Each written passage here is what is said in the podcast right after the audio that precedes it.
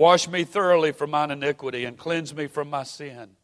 For I acknowledge my transgression, and my sin is ever before me. Against thee and thee only have I sinned, and done this evil in thy sight, that thou mightest be justified when thou speakest, and be clear when thou judgest. Behold, I was shapen in iniquity, and in sin did my mother conceive me. Behold, thou desirest truth in the inward parts, and in the hidden part thou shalt make me to know wisdom. Purge me with hyssop and I shall be clean. Wash me, and I shall be whiter than snow. Make me to hear joy and gladness, that the bones which thou hast broken may rejoice. Hide thy face from my sins, and blot out all mine iniquities. Create in me a clean heart, O God, and renew a right spirit within me. Cast me not away, cast me not away from thy presence, and take not thy Holy Spirit from me. Restore unto me the joy of thy salvation and uphold me with thy free spirit. Then will I teach transgressors thy ways, and sinners shall be converted unto thee. Deliver me from blood guiltiness, O God, thou God of my salvation, and my tongue shall sing aloud of thy righteousness. O Lord, open thou my lips, and my mouth shall show forth thy praise. For thou desirest not sacrifice, else would I give it. Thou delightest not in burnt offering. The sacrifices of God are a broken spirit and a broken and contrite heart, O God, thou wilt not despise. Do good in thy good pleasure unto Zion. Build thou the walls of Jerusalem. Then shalt thou be pleased with the sacrifices of righteousness, with burnt offering and whole burnt offering. Then shall they offer bullocks upon thine altar. I also want to read this morning from 1 Kings chapter 15, beginning with verse 5, or excuse me, verse 1. The Bible said, Now in the 18th year of King Jeroboam, the son of Nebat, reigned Abijam over, over Judah.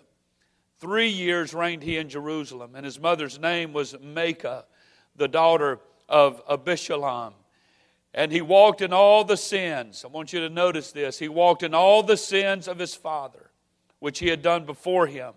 And his heart was not perfect with the Lord his God as the heart of David his father. Nevertheless, for David's sake, did the Lord his God give him a lamp in Jerusalem to set up his son after him and to establish Jerusalem, because David did that which was right in the eyes of the Lord and turned not aside from anything that he had commanded him all the days of his life, save only in the matter of Uriah the Hittite. I want to preach to you for a few moments this morning, just simply purge and purify. Purge and purify. Everybody say, Thank God for the word. Thank you for your patience. God bless you. You may be seated. The story of David's sin, and all of us here today, no doubt, are familiar with the very grievous sin that David had committed with Bathsheba in adultery and then the murder of her husband. That story is found in 2 Samuel chapters 11 and 12. David, on the contrary, is well known in the Bible as the man after God's own heart, according to 1 Samuel 13 14. And yet, he committed terrible sins here, breaking several of God's Ten Commandments, if you will, in the process. His secret to success is not spiritual perfection, but sincere repentance immediately after his spiritual failure.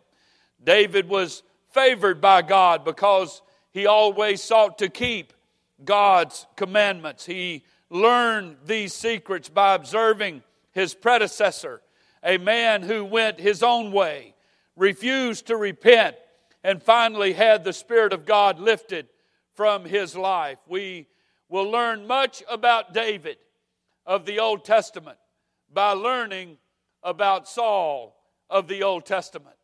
In other words, Saul taught David what not to do. Saul taught David what not to become. Saul taught David what not kind of an attitude and a posture to have uh, towards God and towards God's people. When Israel asked for a king, it was for the wrong reason. It was to make them like other nations. God didn't want them to be like other nations, but they pleaded with God that all of these other nations have a king and we don't have a king. I find that is rather insulting to God that God could very easily ask, Well, I thought I was your king, but apparently even God wasn't their king. I want you to hear me this morning. I'm not going to preach a long time, but there's things that I'm going to throw out to you this morning that I want you to think about and I want it to resonate into your mind. But they asked for a king it was for the wrong reason. They wanted to be like everybody else. And God did not want them to be like everybody else. You'll notice their request in 1 Samuel chapter 8 is a pivotal point in their history. It is 380 years since the Jews' exodus from the land of Egypt. And now it's 370 years later they would be in Babylonian bondage again. So you'll notice that time wise, it is almost dead center in their history that they ask for a king to be like everyone else.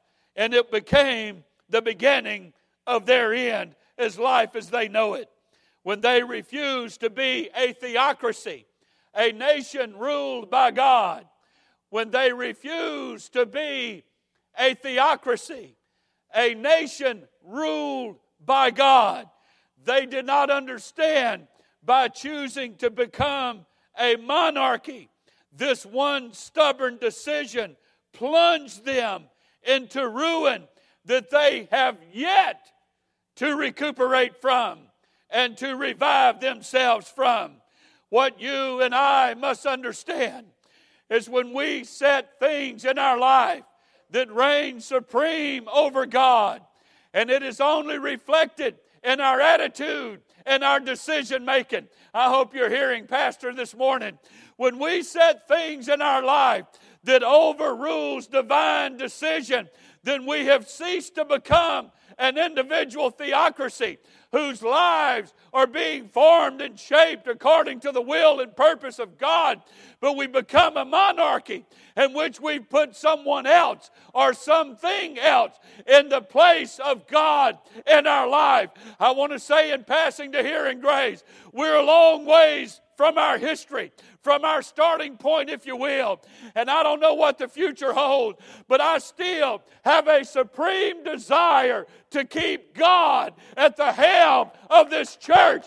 I still have a supreme desire to keep the Word of God as our basis and our foundation. We cannot deviate and evict God from the throne of His church that He bled and died for. And I would to God that I'm preaching to a group of people here today that feel the same way. I have no desire of deviating from the Word of God. I have no desire of turning my back on the principle and concept of the Word of God. I still want God to rule and reign at grace. Praise God. Samuel, the prophet Samuel, the judge Samuel warned them about the perils of having a king. For receiving a king is different than receiving a gift. Saul and the kingship and the throne of Israel was not a gift to Israel as they thought it would be. Because when you appoint a king, then you must submit to that king. You receive or you make less than a king if you do not submit to that place and person of authority. Saul, much like his nation, immediately set out trying. Listen to Pastor this morning. Saul immediately, upon becoming king, much like his nation, began to try to please God in his own way. He didn't attempt to please God in what God wanted. He attempted to please God in what Saul wanted. And when facing the great Philistine army of 30,000 chariots and 6,000 horsemen in 1 Samuel 13, Saul got impatient with Samuel because he didn't show up in time to make a sacrifice. His men were deserting him. And so, to impress his men, Saul made his own sacrifice. He, in his own way, was trying to please God, but in his effort to please God, he was deviating from the commandment of God. Everybody say amen. In 1 Samuel 13, beginning with verse 13, Samuel said to Saul, as a result of what he had done, Thou hast done foolishly. Thou hast not kept the commandment of the Lord thy God, which he commanded thee. For now would the Lord have established thy kingdom upon Israel forever. But now thy kingdom shall not continue. The Lord hath sought him a man after his own heart, and the Lord hath commanded him to be captain over his people, because thou hast not kept that which the Lord commanded thee. I want to preach to grace here today. It is imperative, it is imperative that we as a church line ourselves up with what the Word of God teaches. You cannot please God in your own way, based on your own preference, but we have to obey the commandment of the Word of God. If we do not do that, then God has the right, according to scriptural preference, to move on to someone else who will. Saul consistently tried to handle things his own way. It's doing my will in the name of God. I will do what I want to, and I will call it the will of God. Saul's constant depression was simply because of unrepented sin in his life. But to understand Saul's greatest failing, you must go all the way back to the book of Genesis. In Genesis 25, we're introduced to Esau, a man who sold his birthright for a pot of soup. He, he thought he could get by with just a blessing, but even later on in Scripture, he even lost his blessing. Would to God I had time to go through this like I want to. In Genesis 36 and verse 12, a grandson named Amalek was born to Esau. And there was constant fighting between the descendants of Jacob or Israel and the descendants of Esau or Amalek among others. In Exodus 17, a battle ensues between the Amalekites, the offspring of Amalek, and the children of Israel. The battle is only won when Moses is able to conquer the flesh, if you will, and get help in holding his arms up before the Lord. Because when his arms went down and flesh took over, the enemy began to win. But when he held his arms up before God, Israel prevailed. The Bible said Moses built an altar called Jehovah, my miracle, because it will take supernatural power to win this war with Amalek that God declares will rage throughout the generation. Let me move on. In Deuteronomy 25, God gives Israel specific instruction regarding the Amalekites. I want you to hear the word of God this morning. In Deuteronomy 25, God gives Israel specific instructions regarding the Amalekites as they are about to enter the promised land. These instructions were never carried out by the nation of Israel. In Deuteronomy 25, beginning with verse 17, the Bible said, Remember what Amalek did unto thee by the way, when you were come forth out of Egypt. Now he, how he met thee by the way, and smote the hindmost of thee, even all that were feeble behind thee, which thou wast faint and weary, and he feared not God. Therefore it shall be when the Lord thy God hath given thee rest from all thine enemies round about in the land which the Lord thy God giveth thee for an inheritance to possess it, that thou shalt blot out the remembrance of Amalek from under heaven, and thou shalt not forget it. Israel never fulfilled this commandment given by God. In other words, that thing that is causing your demise that thing that is going to badger you, that thing that is going to stand in conflict between you and God for the rest of your life, if you do not eliminate it, if you do not destroy it, your promised land or your relationship with God will never reach the place where God intended for it to reach. Finally, moving back to King Saul, the same commandment, the same commission is given to the first king of Israel, a man who now has the authority, a man who now has the power, a man who now has the ability. In 1 Samuel 15 1 through 3, Saul again does what he thinks is best. He does what he thinks is best. I'll remind you of a time in the Old Testament when the Bible said in the book of Judges that they did that which was right in their own eyes. I want to submit to grace here this morning that we cannot base our future, we cannot orient ourselves into our future and the destiny of this church based on our preference, but we have to learn the will of God. We have to learn what God wants. We have to learn His purpose. We have to learn His commandments. And it's learned in an altar, it's learned in a prayer room, it's learned in moments moments of dedication and surrender and submission to Almighty God.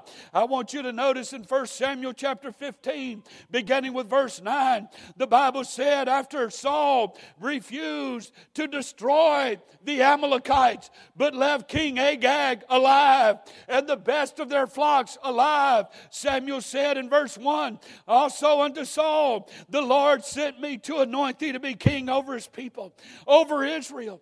Now therefore, Therefore, hearken thou unto the voice of the words of the Lord.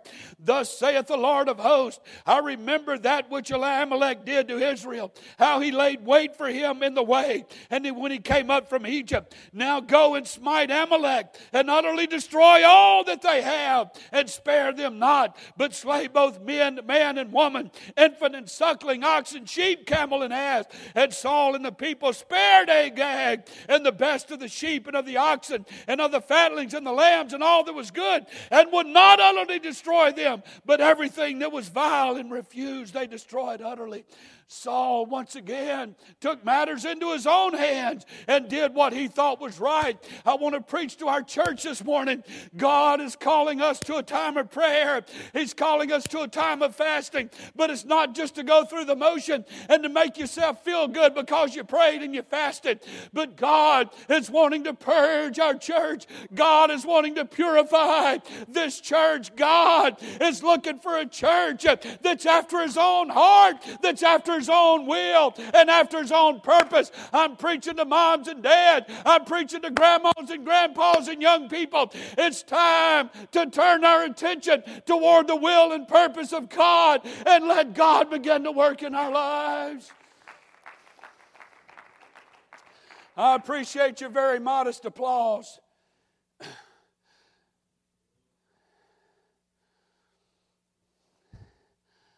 God's looking for more than just our ceremonial. That's good preaching, Brother Murphy. I'm not preaching to enlighten you in information. I'm not trying to preach you a flowery message. I'm preaching this morning for conviction and response. I'm preaching to somebody here this morning. I've taught prophecy. I've taught prophecy, and I've proved to you just based on the nation of Israel that we're nigh on the rapture of the church. Our own country is facing financial demise, so is most of Europe, and still no one comes to pray. No one is stirred. Our young people are still running rampant in the world and doing whatever they want to do without spiritual leadership and guidance from I'm here to preach to somebody today is we need to move beyond our past relationship and our past church experience. It's more than a ceremonial applause of, of approval, but somebody has got to let some tears stream down their face and hit an altar of repentance and say, God, forgive us for being lukewarm. God, stir our church.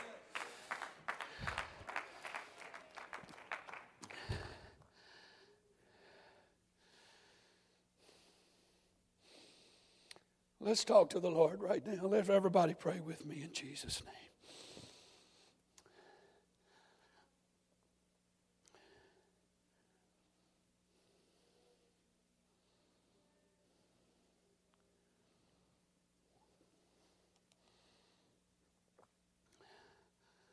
I hate to be cynical.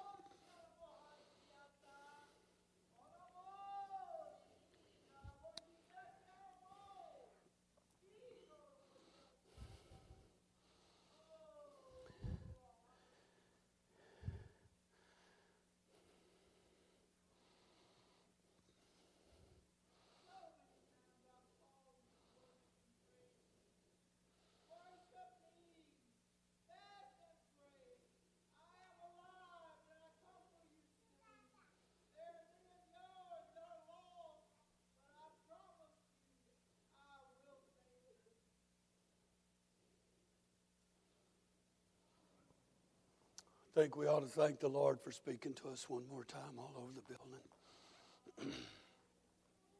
we need to talk to the Lord. Can somebody go just beyond for a moment our ceremonial praying and traditional prayer? Somebody talk to God right now. All over the building, somebody just in your own way, whatever you feel to do. I'm asking everybody here today to talk to God. We need to hear from God today. God is calling our church to a special place. And we've got to hear it. We've got to be responsive. We've got to be open.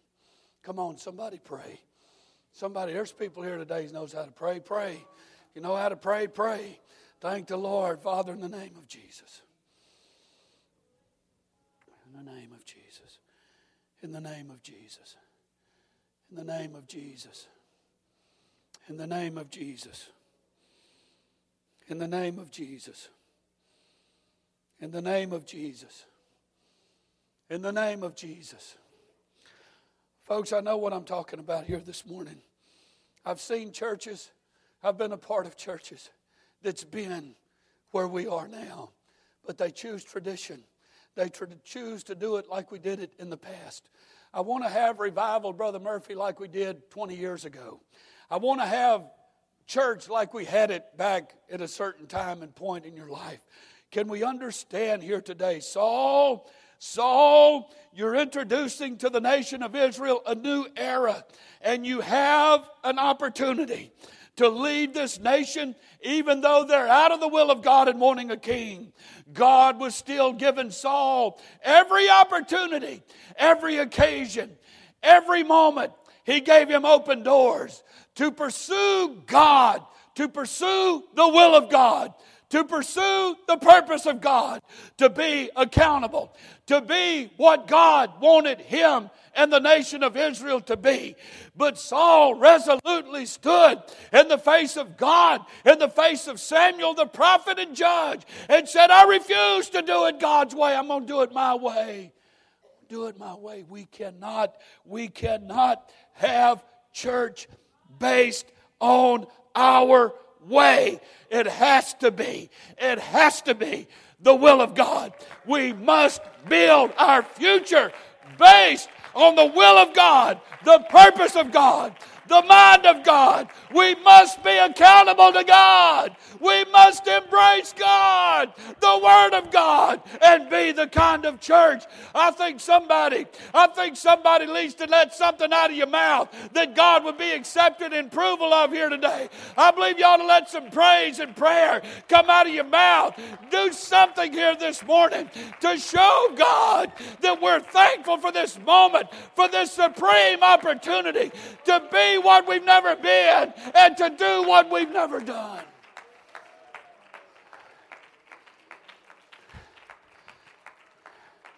Praise God. Keep going. Keep going. You want a move of God? You want your church to be in the will of God? It's time to act like it. It's time to put our faith where our mouth is and say, God, move me. God, stir me. God, have your way in my life.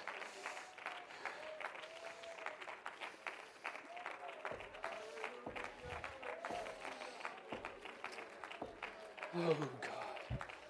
Oh, God. Oh, God.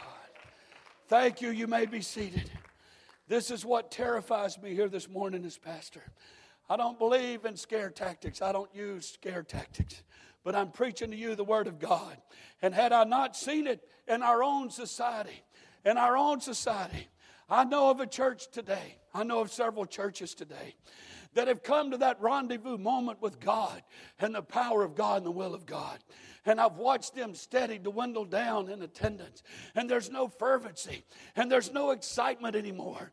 And the altars are barren. And the baptismal tank is never used. I've been in churches where the baptismal water was so old you couldn't even recognize it as water. I didn't know what it looked like. And the people sat there and they stared straight ahead with no passion, no fervency, and no desire. I know what I'm talking about. When Samuel finally came to Saul, I'll make my point in a moment. When Saul was finally confronted by Samuel, and Samuel said, What have you done? Why have you spared Agag? And what is about all the lowing of the sheep and the oxen that I hear? What's going on here? Why have you done this? The Bible said, And the Spirit of the Lord departed from Saul.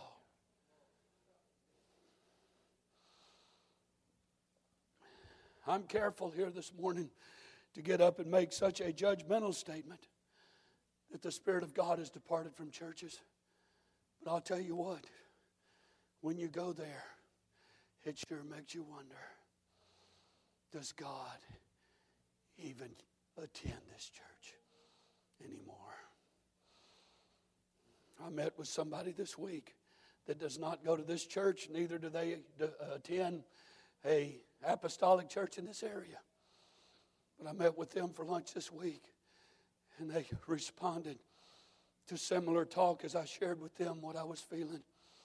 And this person said, It's been a long time since I've been to a church anywhere where I really saw the glory and power of God manifested.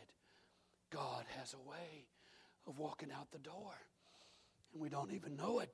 I'm not trying to scare anybody here today. I'm not trying to make you nervous, but I am preaching conviction. I don't think for one moment, because we're apostolic holy rollers, that we've got the market on God. Don't think for that for one moment. I remember back in the 70s, I remember growing up in the mid 70s and hear preachers preach that we are the bride of Christ, referring to only apostolic people. And all of a sudden, I say this in all due respect, but other denominations and even non denominational movements of, of religious. Uh, prominence in our world today began receiving the baptism of the Holy Ghost. And I heard those same preachers get up and preach. I just can't believe God would fill these XYZ religions and denominations with the Holy Ghost when they're not even one God. Don't think we have the market on God. There's people that I know today that have never been baptized in Jesus' name, that profess more of the fruit of the Holy Ghost than a lot of Pentecostals I know. They have been filled with the baptism of the Holy Ghost with the evidence of speaking in other tongues, and they don't have Pentecost anywhere near their name of their church. I wish I could be more specific in honor to our guest here this morning. I won't do that. But I'm here to preach to us Pentecostals here this morning. We can get comfortable and say, because we're apostolic and we have holiness standards, that we've got the market on God and God's going to rapture us. Don't think that for one moment. God has already set precedent. Read about the seven churches of Asia Minor. He started off in the midst of the church in the church of Ephesus, and by the time it got to Laodicea with apostolic people, he was outside knocking on the door, wanting to get back in. Don't deceive yourself here today. I'm here to preach to our church if we want to see people born again, if we want to see our kids, our grandkids, our siblings, our parents come back to God and to convert to a true relationship with God, we're going to have to do more than just ceremonial church. Somebody's going to have to get in a prayer room. Somebody's going to have to shed some tears. Somebody's going to have to hit an altar bench. I'm asking God today to purge us and purify us. Create within me a clean heart and renew within within me a right spirit, O God.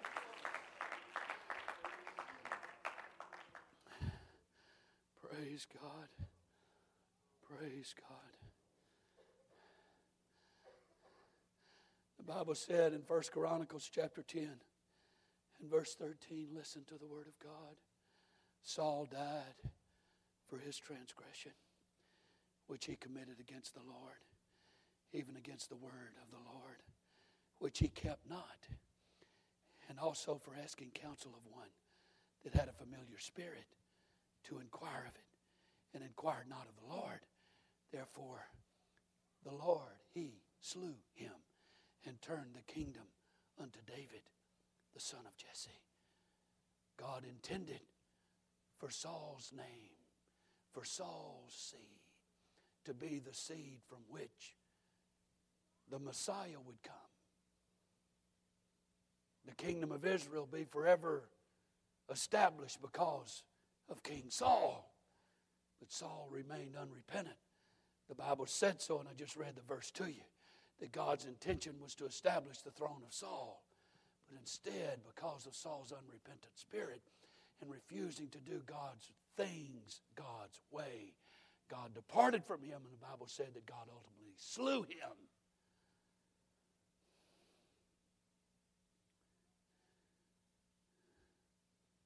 God has declared that our flesh must die through repentance, or our fleshly desires will ultimately kill us spiritually.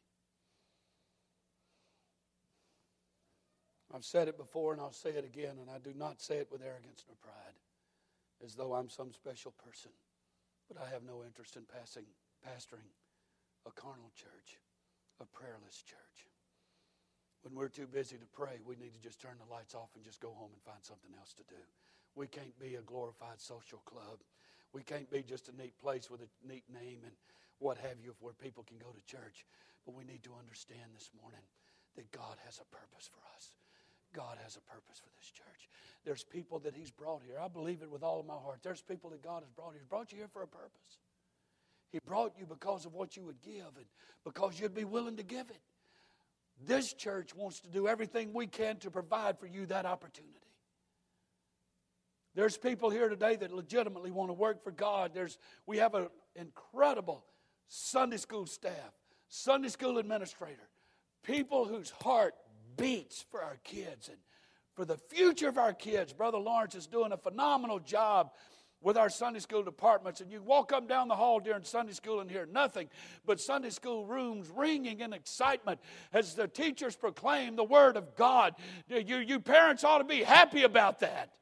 We should be happy about that. We should be thankful for a youth pastor that calls Monday night youth prayer meetings. The last time they had prayer meeting that he told me about, they had over 20 kids in one of our Sunday school classrooms up there. Some of them with their hands in the air, tears streaming down the face. Where's the parents in all of this? Why aren't you here too, praying somewhere else? We've got to get a hold of God and preserve what we have and preserve what God has done but not get stuck here. We must move forward. We must move forward. God gave grace a beautiful edifice here. We've got to fill it up.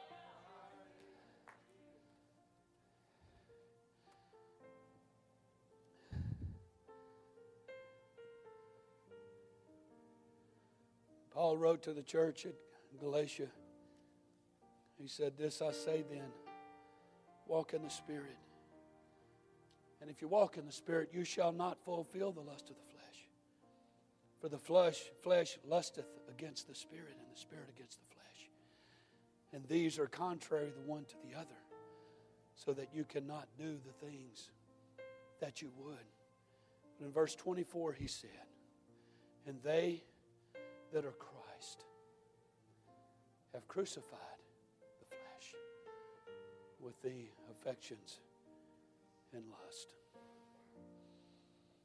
He went on to say to the church at Galatians, Galatians chapter 6, verse 7, he said, Be not deceived. God is not mocked. For whatsoever a man soweth, that shall he also reap. For he that soweth to his flesh shall of the flesh reap corruption. But he that soweth to the Spirit shall of the Spirit reap life everlasting. So let us not be weary in well doing, for in due season you'll reap in Matthew chapter 9, when the self righteous Pharisees criticized Jesus for eating with sinners, he echoes the words spoken by Saul to Samuel. In Matthew chapter 9, verse 13, he said, Go and learn what that meaneth. I will have mercy and not sacrifice, for I am not come to call the righteous, but sinners to repentance. After a while, righteous people shouldn't have to live a steady diet of repenting. But you should be engaging the Spirit and the power of God. I find it interesting that David broke the commandments as much as Saul did. But the incredible difference between the two men is that David was quick to repent. He didn't try to justify it, he didn't try to run his transgression through his own deluded concept of, I'll please God my way kind of attitude. David was quick to say, I'm sorry.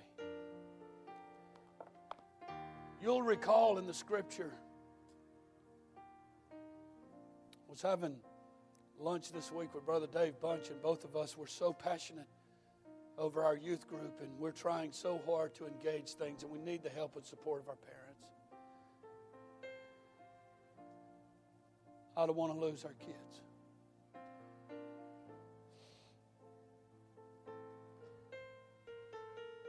But during that lunching appointment is when God spoke this to me. And I was telling Brother Dave a little bit about it. You remember when Jesus fed the 5,000? Don't we love God when He's providing for all of our needs and He's healing our sicknesses and He puts money in the bank and fixes the car? We love God when all that stuff's going on. But in the next chapter, the same crowd came back to get the same thing, but Jesus made a different presentation. He poured a little bit of wine and said, This is my blood in the New Testament. Will you drink it? And he gave them bread and said, This is a type of my flesh of the New Testament. In other words, I'm fixing to die and I need some people to commit. I need you to commit. And the Bible said they all walked away. Jesus looked at the 12 disciples and said, Would you also walk away? And Peter said, Lord, where would we go? For you have the words of eternal life. I wanted to title this message today and I thought better of it. But if you're not going to commit, why are you here? Because it's not a social function. You need people who commit. When Paul, or excuse me, when John, stand with me this morning, when John was writing the book of Revelation, and God was giving him those incredible words in John 2 and 3. John wrote to one of those churches, listen to Pastor. God walked away from Saul. God walked away from him. In Revelation, the Spirit of the Lord speaking through John to one of the churches said, I have set before you an open door. Most people that read that believe that's a door of opportunity. Man, you can step through that door and things get wonderful. That's not what it means. It's a door of exit. You can exit anytime you want. God's not holding you here. if you commit and be what God wants you to be, it's going to be on a voluntary basis because that's what God asked you to do. And you just want to please Him. I'm not here to do it my way. I just want to please God. Whatever I can do to please God. Most people are married based on that little concept. I like to please my spouse. I'm just here today to please God. So I'm going to ask you this morning can we go through a time of letting God purge?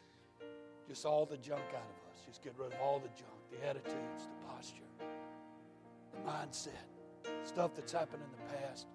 Everybody here today has gotten crossways with a preacher at some point in your life. Can you let that go for a minute? You've gotten crossways with your wife a time or two, or your husband a time or two, and you've let that go. You're still married to him. Can you do that with the preacher of the past? Maybe it's me. Can you do it with me? Can you set aside for a little while the bad experience with a church family somewhere and just say, God, purge me, blot out my iniquity.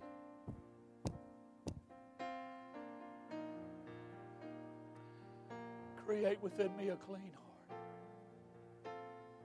Renew within me a right spirit.